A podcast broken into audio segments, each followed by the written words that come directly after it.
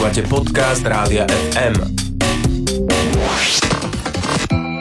Tech FM.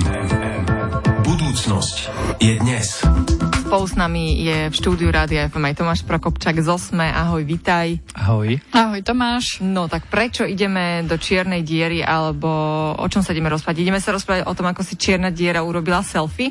Ako si zatancovala. Čo Oh. skoro takmer ako keby si urobila selfie. Ona Aha, si tak to urobila taký selfie. ten, ten uh, tanček. Teraz všetci tak tancujú na Instagrame, neviem, či ste si To úplne počuli. neviem, ale teda ona si selfie urobila zhruba pred rokom. V apríli 2019 vôbec sa vedci zverejnili prvý raz v dejinách eh, fotografiu, alebo teda snímku čiernej diery, čo je, alebo bola to veľká vec, pretože doteraz sme mali iba také nepriame dôkazy. A toto bol vôbec prvý záber, že áno, čierna diera a jej okolie nejako vyzerajú.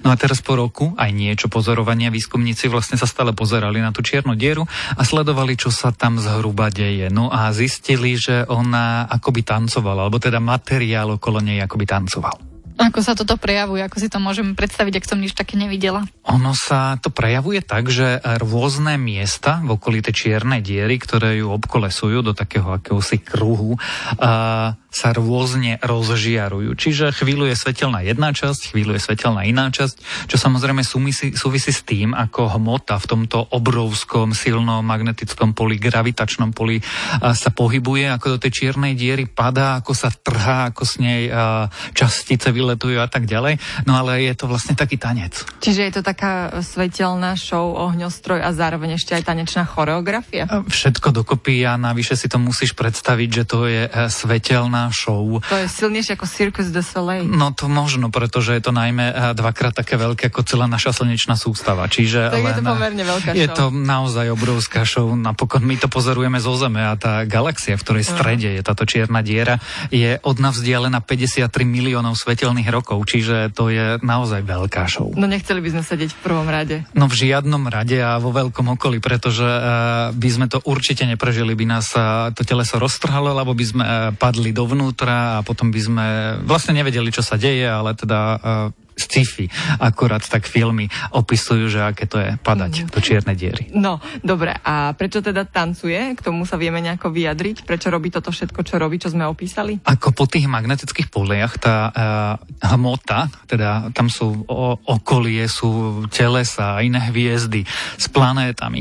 Je tam uh, plyn galaktický a medzihviezdny a tak ďalej. Ako to všetko, tá obrovská čierna diera priťahuje k sebe a vcúcáva, ako keby žerie. Tak uh, sa tam dejú uh, veľmi extrémne procesy na hrane extrémnej fyziky, kde sa zráža všeobecná teória relativity s kvantovou mechanikou, ale výsledkom je to, že vlastne ako keby zablikávajú z nášho pohľadu eh, rôzne časti toho, ako tá hmota padá v okolí tej čiernej diery do tej čiernej diery. No a ono, ako sa to pohybuje, ako sa tá hmota pohybuje, lebo ona pravdepodobne krúži okolo tej čiernej diery, tak sa rozsvecujú a troška trasú e, rôzne časti tej čiernej diery.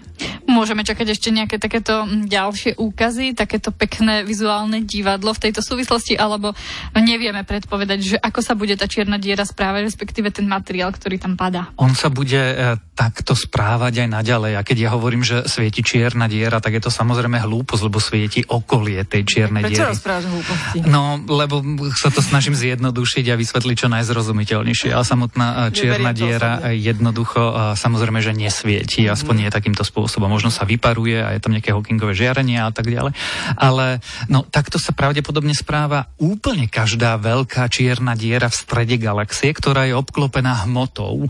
Akurát e, my sa niekde pozrieť vieme lepšie, niekde sa vieme pozrieť horšie a nám sa samozrejme pozera dobre na telesa, ktoré e, sú v našom zornom poli a sú dostatočne veľké a teda naše teleskopy, dokonca aj obrovské teleskopy, sú schopné to lepšie pozorovať. Uh-huh. A tieto nové všetky zistenia z tej fotografie čiernej diery sú nám na čo? Na, nám ako ľuďom a na čo je to vedcom? Čo z toho vedia uh, vydedukovať alebo do budúcnosti, ako sa vedia poučiť? Nám ako ľuďom a teda aj vedcom je to najmä na to, aby sme pochopili a, tie extrémne javy, ktoré sa za takýchto extrémnych podmienok odohrávajú.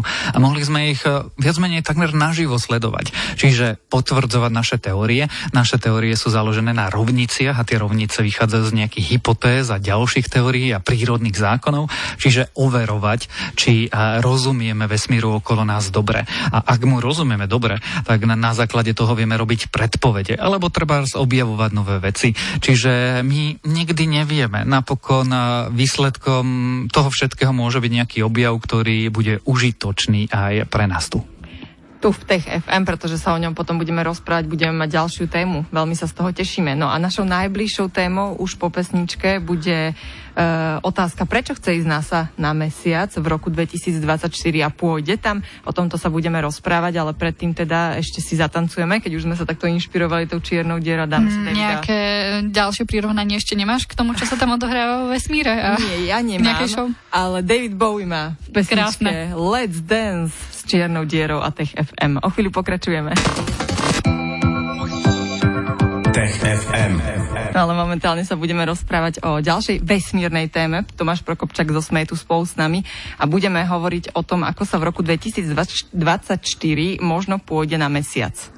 Tak, NASA má veľmi ambiciózny plán, že by sa teda znovu chcela vrátiť eh, na mesiac. Naposledy tam boli v roku 1972, čo už je takmer 50 rokov, 48 presne. No a odvtedy žiaden človek na našej prírodzenej družici nestál. No a NASA má veľmi ambiciózny plán a nás tam dostať o 4 roky aj preto, že sa bojí, že ju predbehnú Číňania. Mm. Toto je ten primárny dôvod? To je tá, tá motivácia hlavná? Je to polovica tej motivácie, pretože Čína to naozaj chce dosiahnuť. Čína len nedávno pristala na odvrátenej strany mesiaca a tam nikto nikdy predtým nepristal. No ale druhý dôvod je, že NASA naozaj potrebuje vybudovať nové technológie a prvý prírodzený cieľ, ako ich otestovať, je letieť na mesiac, nie rovno k asteroidu alebo na Mars. No ale je aj tretí dôvod, prečo to povedali práve teraz. A to je, že o koľko? O dva, neviem, dva týždne nie. O mesiac zhruba majú Spojené štáty prezidentské voľby, čiže mm. to je aj súčasť nejakej politiky. Mm-hmm. Uh, koľko to celé bude stať? Môžeme si aj takúto praktickú otázku. Tú praktickú otázku majú vyriešenú ako prvú. Bude to stať najmenej 28 miliárd dolárov, ale na porovnanie program Apollo, ktorý uh, ľudí dostal na mesiac, stal na naše peniaze dnes. Zhruba 250 miliard dolárov, čiže je to ešte relatívne lacné, ale Ušetria. je to naozaj veľa peňazí. A z tých 28 miliard dolárov potrebujú 3 miliardy teraz, pretože potrebujú v nejakých fázach dokončovať rôzne technológie teraz a pristávací systém.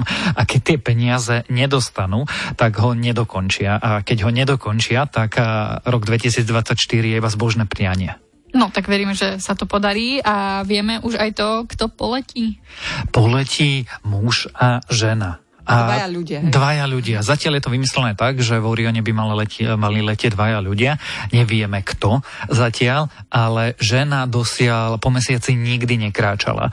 Na mesiaci počas programu Apollo pristávali iba muži. Takže by to bola historická udalosť. Prvýkrát žena by mm-hmm. sa prechádzala po mesiaci a momentálne má NASA ani nie 20 žien astronautiek, ktoré by boli schopné absolvovať takúto misiu.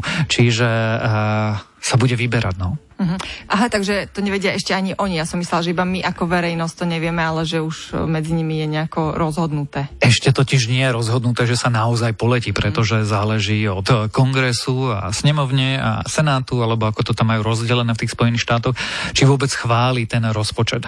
A ak ho schváli a tie peniaze sa uvoľnia, tak začnú robiť prípravy. A čo sa týka astronautov, sú tam také dve línie, že jedna hovorí, že to ešte teraz nemusíme riešiť, veď to je 4 roky ďaleko, alebo 3,5 roka ďaleko, tak uvidíme, ako to dopadne. A druhá línia hovorí, že pozor, tú posadku toho programu Artemis, a po ďalšej bohyni to nazvali mm-hmm. NASA, a by sme mali vybrať už teraz a už teraz by mala cvičiť. Čiže možno sa relatívne skoro dozvieme mena budúcich ľudí, ktorí budú kráčať po mesiaci. A je nejaký konkrétny dôvod, prečo teraz už poletí aj žena, alebo si povedali, že je na čase a chceme, aby to bol, vyzeralo takto? Podľa mňa je úplne správne, aby leteli muži alebo ženy a je úplne jedno, uh, aké iné dôvody by sme na to hľadali. Samozrejme, že sa môžeme rozprávať o tom, či uh, hľadáme vysokých ľudí alebo nízkych ľudí s nejakými vzdelanostnými predpokladmi, uh, s nejakými schopnosťami, či musia byť letci, alebo majú byť vedci, alebo, alebo a tak ďalej, lebo napríklad každý kilogram navyše vo vesmírnej lodi je problém Takže určite, nie že určite na to je veľa kritérií, ktoré NASA vôbec má, ale poslať posadku, kde je muž a žena, je podľa mňa úplne normálna. S tým ja súhlasím. Súhlasíme a veľmi sa tešíme a budeme to sledovať. Kedy sa asi dozvieme, že či sa naozaj poletí? Kedy nevieš, že sa to schváli? Sú nejaké, no, nejaké vyhliadky? Tá prvá tranža tých eh, peniazí, ktoré potrebujú na to, aby dokončili uh, tie niektoré základné veci, lebo v tomto okamihu síce máme vesmírnu loď, ale nemáme úplne dobre uh, dovyvinutý pristávací modul, nemáme vyvinuté nosné rakety, ktoré by mali vyniecť tých ľudí na tú obežnú drahu a potom k pristaniu na mesiaci a neskôr aj ďalej a ďalej. To sa stále vyvíja. Čiže do konca tohto roka budeme minimálne tušiť, či NASA dostala tie peniaze a ak ich dostane, tak v tom môžeme dúfať. Ak ich nedostane, lebo napríklad či rovnáhodou súri, zúri vo svete pandémia a treba riešiť iné veci ako vesmírne lety, napríklad vakcíny, alebo vedecký vývoj, alebo ako chrániť ľudí v nemocniciach, tak potom by sme vedeli, že tento časový plán je veľmi, veľmi optimistický a on sa možno odohrá, ale odohrá sa o roky neskôr. No a ešte, e, neviem, či to zaznelo, či sme si to už povedali, že čo konkrétne budú mať na starosti, ako tie misie budú vyzerať. Tá prvá misia bude samozrejme testovacia. Druhá misia, alebo zatiaľ taký je plán Artemis 2, by mala obletieť mesiac, podobne ako to robili misia Apollo pred Apollom 11. A tá tretia misia by už mala pristávať. Čiže v priebehu rokov si budú testovať, či dokážu dobre letieť, do, potom či dokážu obletieť mesiac a okolo neho treba krúžiť, potom si ho testujú, či dokážu pristávať, potom pristanú a budú sa vraciať naspäť. Lebo cieľom nie je byť iba na mesiaci. Cieľom je potom letieť na nejaký asteroid a výhľadovo e, pristáť na Marse. Budeme držať palce, NASA chce v roku 2024 letieť na mesiac. E, sme zvedaví, ako to nakoniec dopadne. Tomáš Prokovčák nám o tom rozprával. Pozdravujeme ťa a tešíme sa opäť e, o týždeň vo štvrtok po 15. s ďalšími zaujímavými informáciami, s ktorými určite prídeš. Prídeš? Prídem rád. No, tak ahoj zatiaľ. Ahoj. Tech FM. Budúcnosť je dnes. Stream, živé vysielanie a playlisty nájdete na www.radiofm.sk.